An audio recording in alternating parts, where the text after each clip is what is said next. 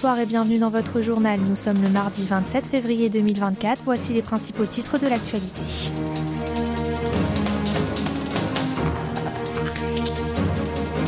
Une Song-yeol entend mettre en valeur la lutte pour l'indépendance culturelle lors de son discours de Samil-chol.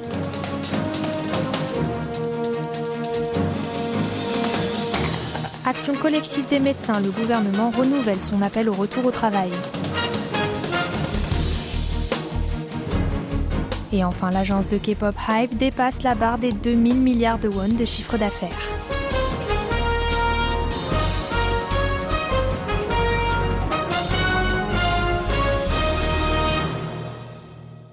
Ce vendredi 1er mars, la Corée du Sud célébrera le 105e anniversaire du mouvement d'indépendance de 1919 contre la colonisation nippone.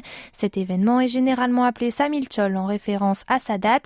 Ce jour-là, le président de la République prononcera un discours comme le veut la tradition. Un responsable de son équipe au bureau de Yongsan a fait connaître aujourd'hui les contours de son allocution dans un entretien téléphonique avec l'agence Yonap. À l'en croire, Yoon Song-yeol doit valoriser cette année le mouvement de l'époque en matière de culture et d'éducation, jugé sous-évalué par rapport à la résistance armée.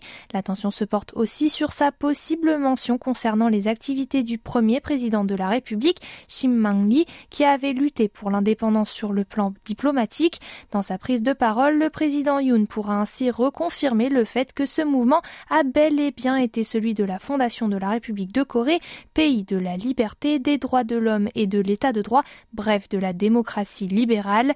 Le chef de l'État conservateur profitera de cet anniversaire pour réaffirmer son positionnement en faveur de l'amitié et de la coopération avec le Japon, d'autant que 2025 marquera les 60 ans de la normalisation des relations des deux voisins.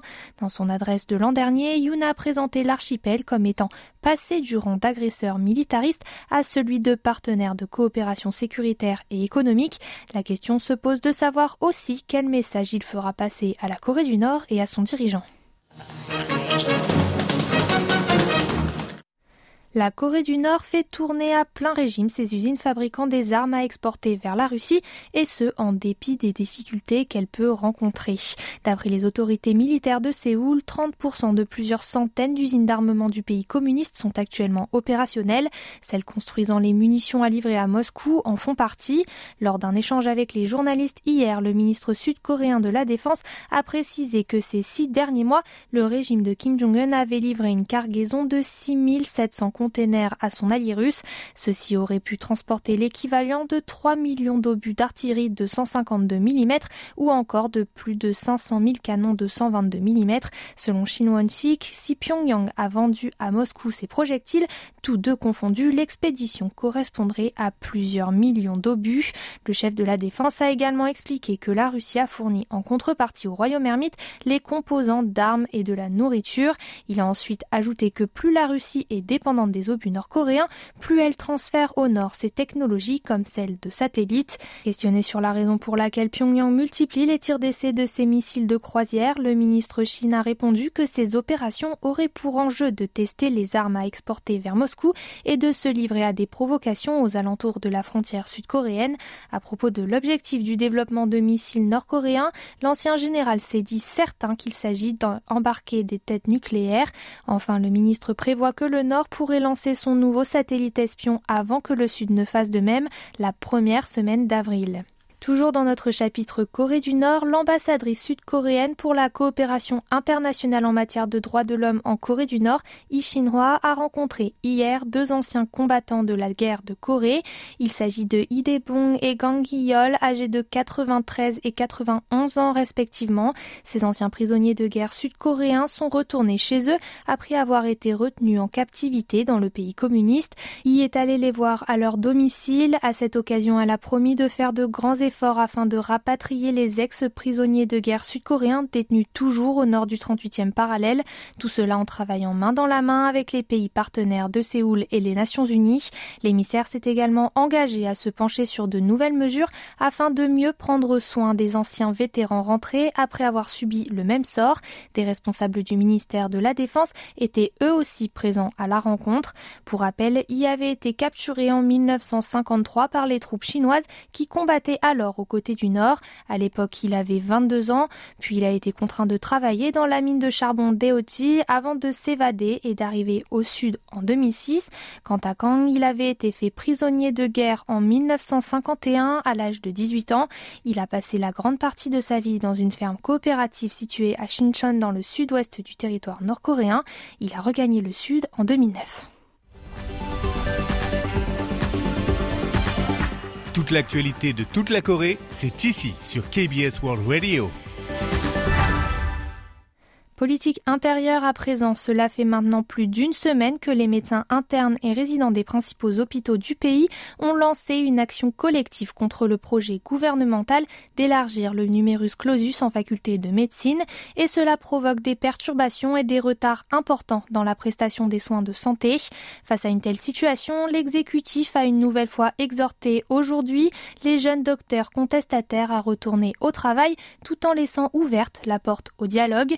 Hier, il leur a apporté un ultimatum de trois jours jusqu'à ce jeudi donc. Les autorités ont alors martelé qu'à partir du mois prochain, il leur serait inévitable d'ouvrir une procédure judiciaire à l'encontre des récalcitrants et de révoquer leur licence. L'association des internes et des résidents n'a cependant pas encore réagi à l'appel du gouvernement. Jusqu'à 19h hier, un total de 9 909 médecins en stage dans 99 établissements, soit 80,6% d'entre eux ont présenté leur démission. Parmi eux, 8 939 ont quitté leur lieu de travail. À aussi que 227 cas de victimes du chaos provoqué par le mouvement protestataire ont été signalés jusqu'à vendredi dernier. Dans ce contexte, le gouvernement a décidé d'élaborer rapidement une loi spéciale visant à alléger les sanctions pénales pouvant être imposées aux professionnels de santé. À cet effet, il entend organiser ce jeudi une réunion publique. Et une nouvelle mêlant économie et divertissement à présent. La maison de production de K-pop Hybe a enregistré un chiffre d'affaires record de 2180 milliards de won, soit 1,63 milliard de dollars en 2023. Elle devient ainsi la première agence à dépasser la barre des 2000 milliards de won.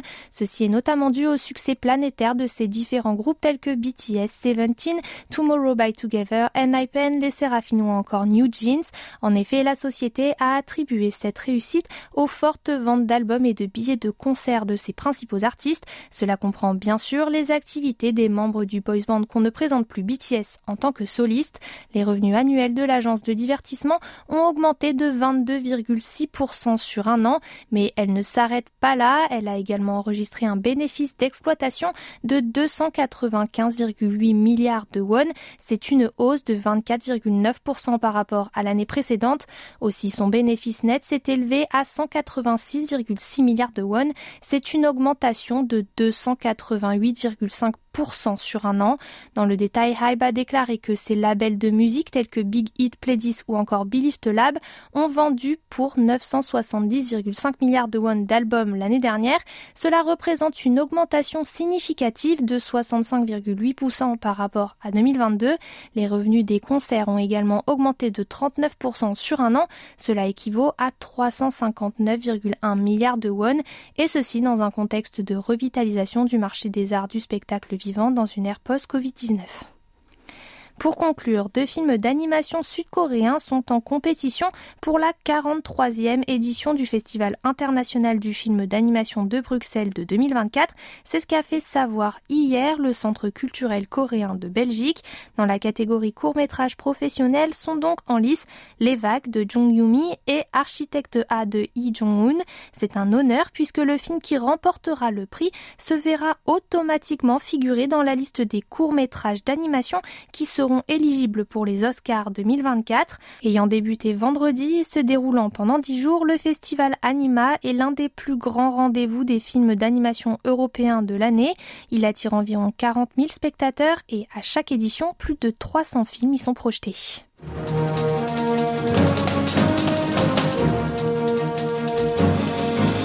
C'est la fin de ce journal présenté par Tiffany Genestier. Passez une excellente soirée sur KBS World Radio.